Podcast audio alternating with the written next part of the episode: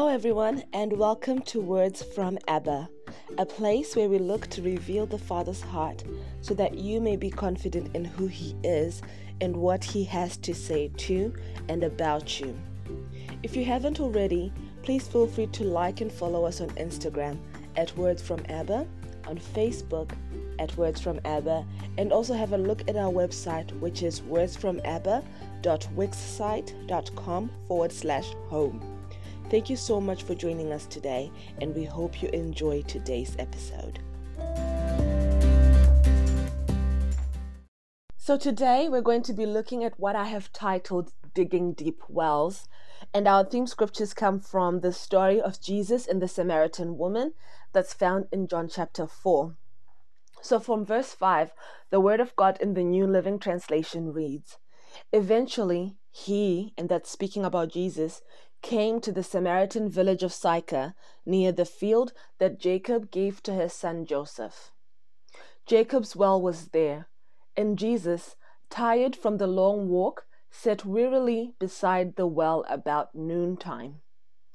Soon a Samaritan woman came to draw water, and Jesus said to her, 'Please, give me a drink.' He was alone at the time, because his disciples had gone into the village to buy some food. The woman was surprised, for Jews refused to have anything to do with Samaritans. She said to Jesus, 'You are a Jew, and I am a Samaritan woman. Why are you asking me for a drink?' Jesus replied, 'If you only knew the gift God has for you, and who you are speaking to, you would ask me, and I would give you living water.' 'But sir, you don't have a rope or a bucket,' she said, 'and this well is very deep. Where would you get this living water? And besides, do you think you're greater than our ancestor Jacob, who gave us this well? How can you offer better water than he and his sons and his animals enjoyed?' Jesus replied, 'Anyone who drinks this water will soon become thirsty again. But those who drink the water I give will never be thirsty again. It becomes a fresh bubbling spring within them, giving them eternal life.' 'Please, sir,' the woman said, 'give me this water. Then I'll never be thirsty again, and I won't have to come here to get water.' 'Go and get your husband,' Jesus told her. 'I don't have a husband,' the woman replied. Jesus said, 'You're right, you don't have a husband, for you have had 5 husbands, and you aren't even married to the man you're living with now. You certainly spoke the truth.' 'Sir,' the woman said, 'you must be a prophet. So tell me, why is it that you Jews insist that Jerusalem is the only place of worship, while we Samaritans claim it is here at Mount Gerizim where our ancestors worshipped?' Jesus replied, 'Believe me, dear woman, the time is coming when it will no longer matter whether you worship the Father on this mountain or in Jerusalem. You Samaritans know very little about the one you worship, while we Jews know all about him, for salvation comes through the Jews. But the time is coming, indeed it's here now, when true worshippers will worship the Father in spirit and in truth. The Father is looking for those who will worship him. He is looking for those who will worship him that way.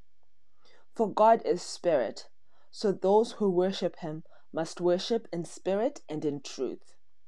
The woman said, 'I know the Messiah is coming, the one who is called Christ. When he comes, he will explain everything to us.' Then Jesus told her, 'I am the Messiah.'" So I'll skip a little bit to verse 28. It says, "The woman left her jar beside the well and ran back to the village, telling everyone, 'Come and see a man who told me everything I ever did.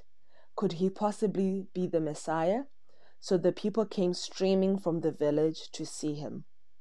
And then I'll fast forward again to verse 39. So that's still chapter 4.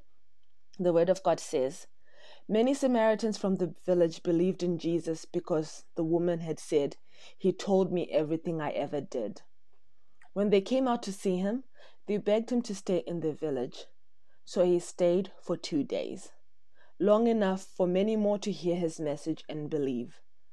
Then they said to the woman, "Now we believe, not just because of what you told us, but because we have heard him for ourselves. Now we know that he is indeed the Savior of the world." So I think this story is really an example of deep calling to deep. It's the deep things of God calling to the deep things of man. I think I mentioned this in the last few podcasts that I've come to realize that when it comes to God, we as people are never the initiators. He always initiates. So whatever stage or season we find ourselves in our relationship and our walk with God, he is always the one that would have initiated it, whether we realize it or not. He is the author and finisher of our faith. God is the one who calls, and we are the ones who answer. I think with the story of the woman at the well, it was the deep things of God calling to the deep things of woman. But before we go too deep into those things, let's just explore a little bit the significance of the well. The Hebrew word for well is pege, which means spring or a fountain. It's a word that denotes a gushing and a flow. It speaks of a source, it speaks of a well that's being fed from a spring rather than just digging and coming to water. It's almost like there's a spring that's connected to that well, making sure that there's a constant flow of water. It's a place where people go for refreshing. It's where you go to get water, water that you're going to use to cook, water that you're going to use to drink, water that you're going to use to clean. But unlike the taps that we're now used to, and you just turn a knob and you get water, these wells required a lot of effort. You had to draw the water out. It took a lot of energy and a lot of work to draw water and bring it back home. I'm originally from Zimbabwe, and when I used to visit my grandparents, I used to see a lot of women drawing water from wells. And I got the opportunity to do it when I went back home a couple of years ago. And let me tell you, it's hard work. You will literally get arms of steel. You won't need a gym membership if you're going to be drawing water from a well every day. But even though it needs such physical exertion, you've got no other choice. There's no other way to draw water out but to work for it and to dig deep and to draw deep into the well. So in the Bible, water generally represents the Word of God or the Holy Spirit. And when we're thinking about the Word of God, I just want us to keep in mind what the Word of God says in John chapter 1, that in the beginning was the Word, and the Word was with God, and the Word was God, and that Word became flesh and dwelt amongst us, and that's referring to Jesus. So another way to say it is that water generally speaks of either Jesus or the Holy Spirit. So Paul speaks about being made clean by the washing of the Word, while Jesus spoke about those who believe in him having rivers of living water flowing out of them, referring to the Holy Spirit who was to come later on. So this is where Jesus met the woman. It was at a well, and not just any well, but Jacob's well. When you look a bit further into it, all the biblical scholars, they point to Genesis chapter 33, verse 19 and 20, when they're speaking about Jacob's well. So these verses, they speak about how Jacob bought a piece of land from the father of Shechem for 100 pieces of silver, and there Jacob built an altar. So if you think about it, that this is where Jesus met the woman. It was at a source of water, at a source of the Word of God, at a source of the Holy Spirit. It was at an altar, and it was there that deep began to call unto deep. So, like I said, God is the initiator of relationship. He is the initiator of depth. So Jesus began digging first when he asked the woman to give him a drink. he initiated that conversation. You know, it's almost like the woman was just there minding her own business. She's trying to draw water for herself. She's probably thinking a billion things in her mind. And then this man just asks and says, please give me a drink.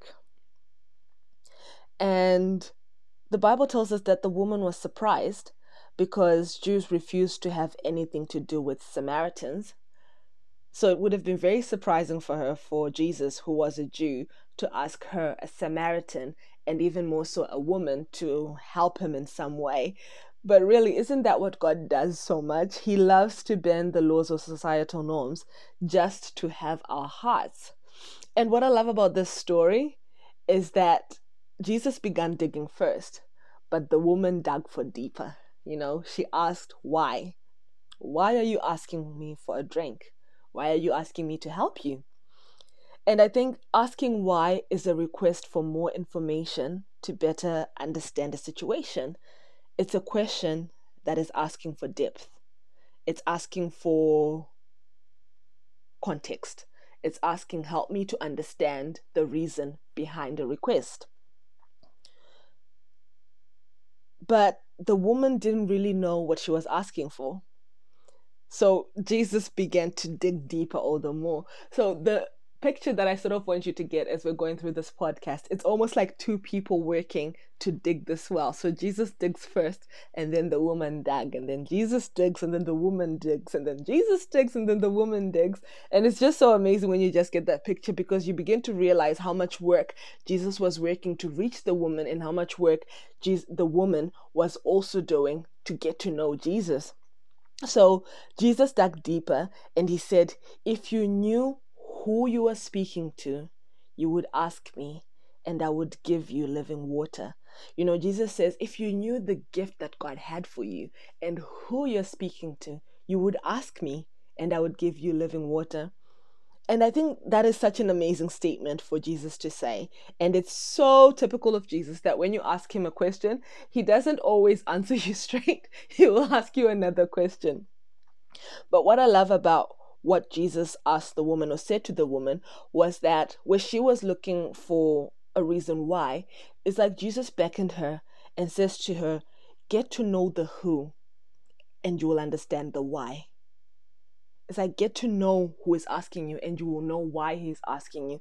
Because I think it's a lot easier to perceive the reasons why somebody does something if you know that person. So Jesus dug deeper, and he told the woman, no, you're asking the wrong question. You shouldn't be asking why. You should be asking who. But the woman at the well still didn't get it. She just didn't understand it, because she now begins to think about the how. She says to Jesus, you don't have a rope. You don't have a bucket. This well is deep. How am I going to get this water from you? You know, how am I going to get this water for you? She was worrying about how the logistics of the water in Jacob's well could be drawn, not realizing that she was actually speaking to the well of living water, and that he wanted her to draw from him. Oh, that is so amazing. But what I love about God is that God is so persistent. He will keep drawing from you until you get it, you know. So Jesus dug deeper still.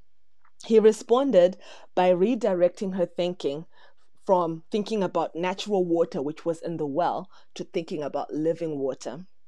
He says that it was the water that becomes a fresh bubbling spring within you, and it gives you eternal life.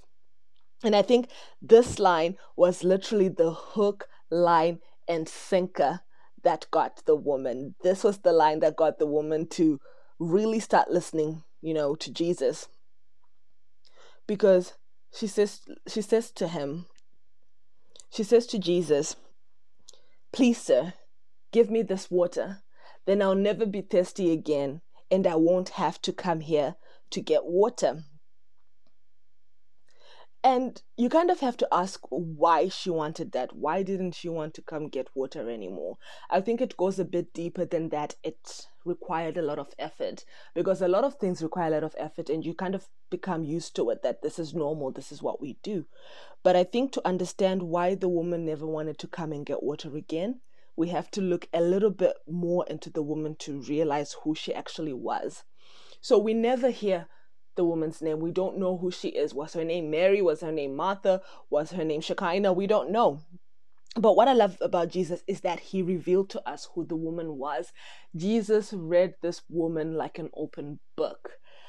But he is such a gentleman, you know. He didn't read her in front of thousands of people, in front of the whole village. It was in the privacy of their conversation that Jesus said to the woman that, I know that you've had 5 husbands, and I know that the man that you're living with isn't even your husband. And he says to her, it's true, you've spoken the truth. You don't have a husband, you know?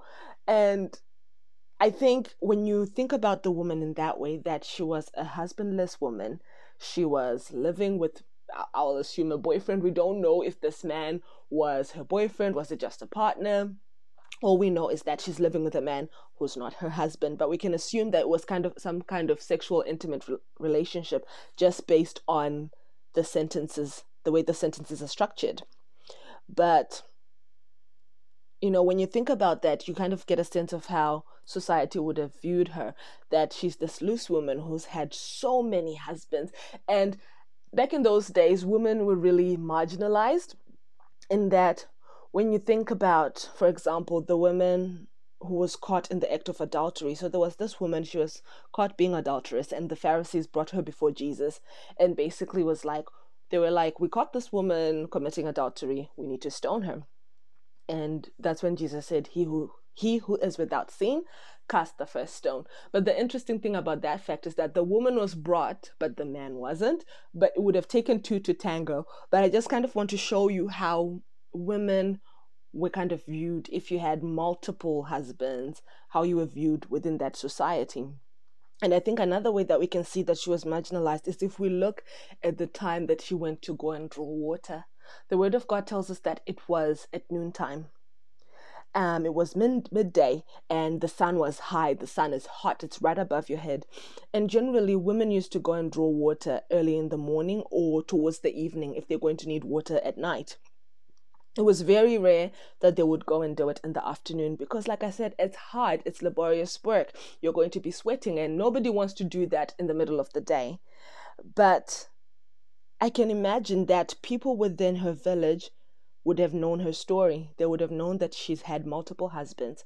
There would have been whispers that the person that she's living with isn't even her husband. So people would have looked at her with judgment in their eyes, to the point where she didn't want to go and do laborious work when everybody else was there. She preferred to go do it when there would be no one there to give her those weird eyes. And I don't know if you've ever had those eyes where people give you, where you know people are judging you, you just know it. It honestly causes you not to want to go out into society.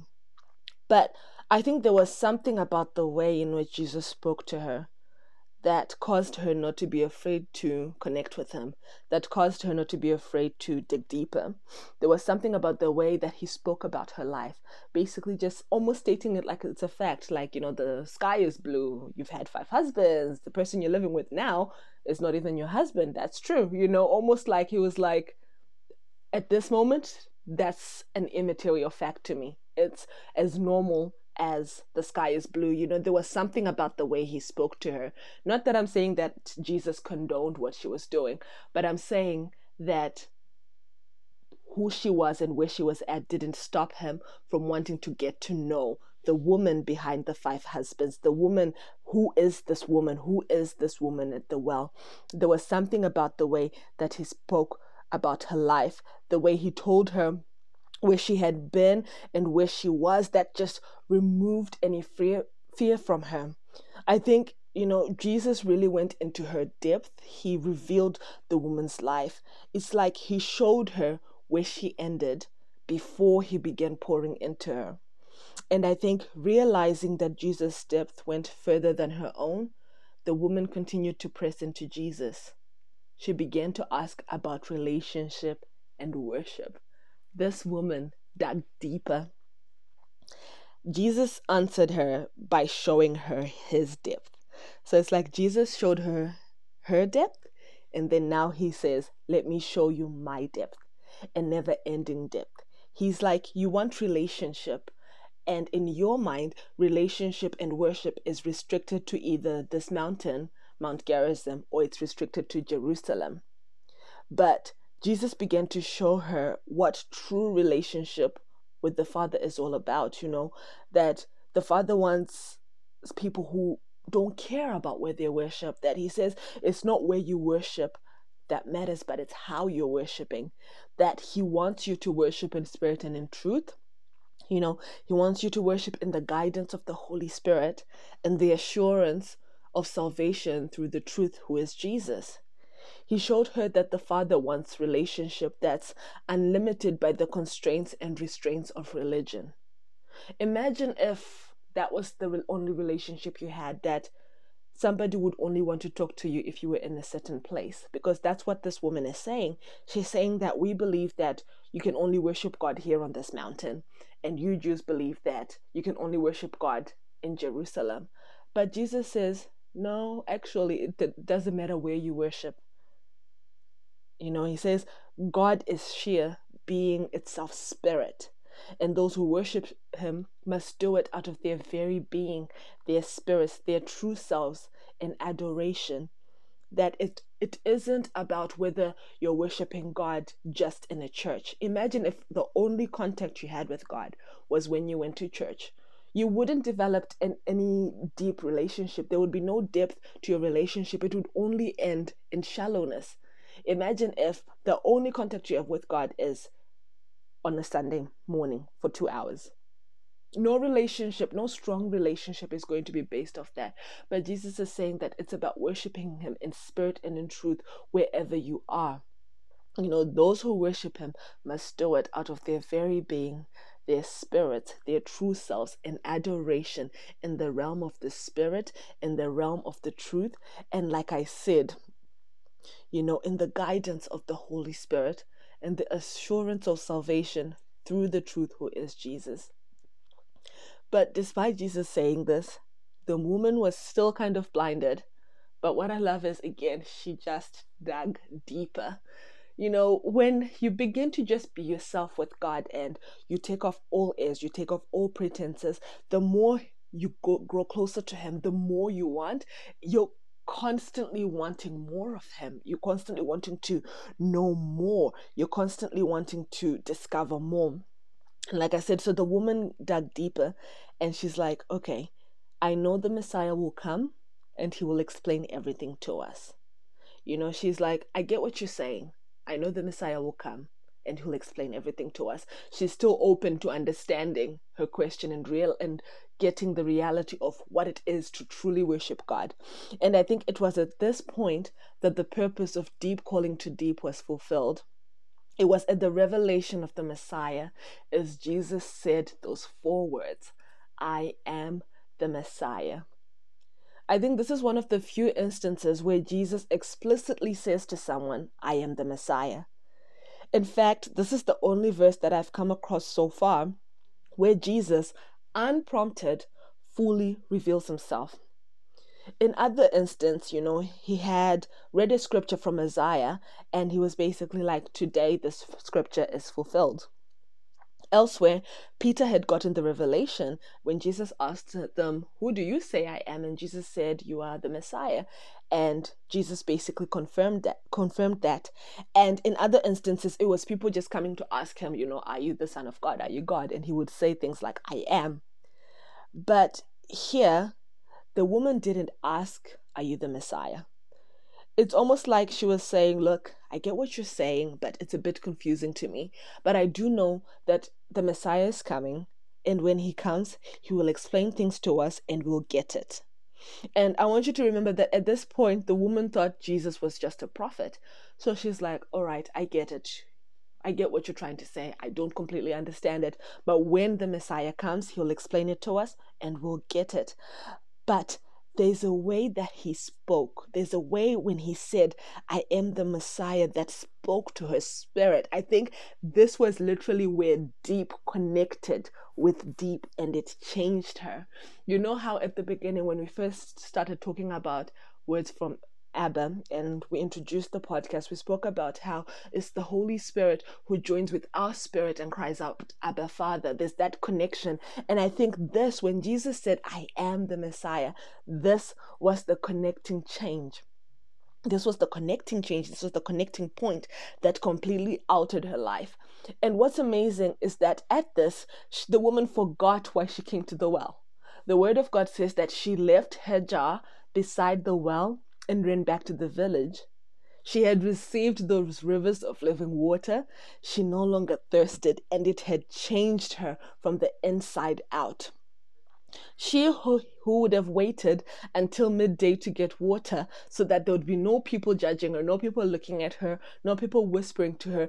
Now she's now running in broad daylight to the village, to the very people who she knows have been talking about her and whispering about her and gossiping to her. And she's proclaiming, could this be the Messiah? You know, and the Word of God says many Samaritans in the village believed in Jesus because of her. Those very same people who'd looked down on her, those very same people who'd scoffed at her, they now said, now we believe not just because of what you told us, but because we've heard him for ourselves. And that sentence is amazing. I love analyzing sentences and kind of figuring out why certain things are said a certain way, particularly in the Bible. And I think when they say, now we've believed, not just because of what you've told us, it's like they're saying, even if all we had was your testimony and what you're telling us about this man, that we would have still believed. That would have been enough. Your testimony would have been a reason why we believe. And it's almost like the fact that we've had Jesus for ourselves, it's icing on the cake, you know? And I just think that's so amazing how Jesus would use this woman that the whole village had basically ostracized. And he uses that very same woman to call so many people to himself. And that's the beauty of deep calling to deep. With this story, Jesus beckoned to the woman, and the woman responded by asking for the deep things. Jesus gave her the deep things that she wanted. He showed her that when it comes to relationship with God, it's not the deep things of God calling out to the shallow things of man, but it's the deep things of God calling out to the deep things of man. He wants the deep things of us, no matter how bad it looks. You know, like, what I love about God is he's not scared by our sin. He's conquered sin. He's not embarrassed by the things that shame us. There's a verse in Psalms which says that he has removed the guilt of our shame. You know, he says that even if your sins are as red as crimson or wash you as white as snow, he says that he'll wipe away the memory of your sin and he'll remember it no more. You know, God, he is the author and the finisher of our faith. He is the one who calls out to us first. He initiates the digging by digging into us, digging to the very core of us. And when we dig back and we begin to work in that partnership, he connects with us. And the ultimate goal of digging into the deep is found in the revelation of Christ saying, I am the Messiah. And it is upon this rock that Christ builds his church, and the gates of hell will not prevail against it.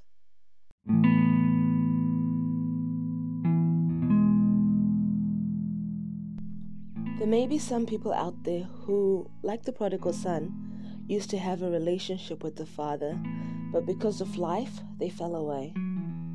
Or it could be the case that you never had a relationship with God, but as you listen to the podcasts that we post, you feel a tugging in your heart and you would like to enter into a relationship with God.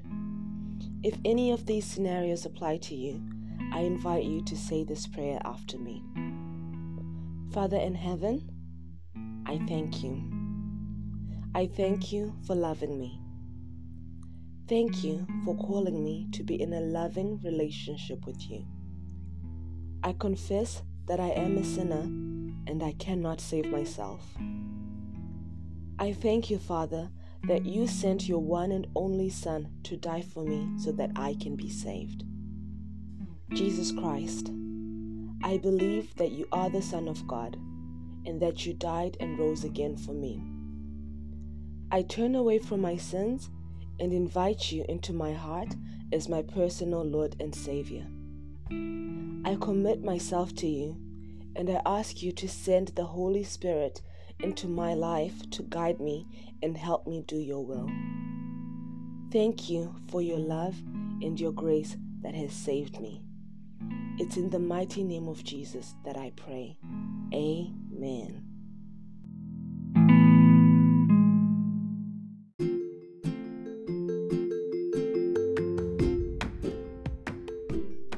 If you've said that prayer and you believed it in your heart, I want to welcome you to the family of God. The Word of God in Romans chapter 10 verses 9 to 10 says, "If you openly declare that Jesus is Lord and believe in your heart that God raised him from the dead, you will be saved. For it is by believing in your heart that you are made right with God, and it is by openly declaring your faith that you are saved." Congratulations on deciding to walk with God. It's such an exciting journey to traverse through life with Him. I can tell you there is so much rejoicing in heaven right now over the decision you have made. I encourage you to either buy a Bible or download a Bible app on your phone and begin to read the Bible every day so that you can learn to hear the voice of God and so that your faith may be increased. I also encourage you to join a local Bible-believing church so that you can fellowship with other Christians. Once again, thank you for joining us here on Words from Abba, a place where we look to reveal the Father's heart so that you may be confident in who He is and what He has to say to and about you. We'll see you again next week.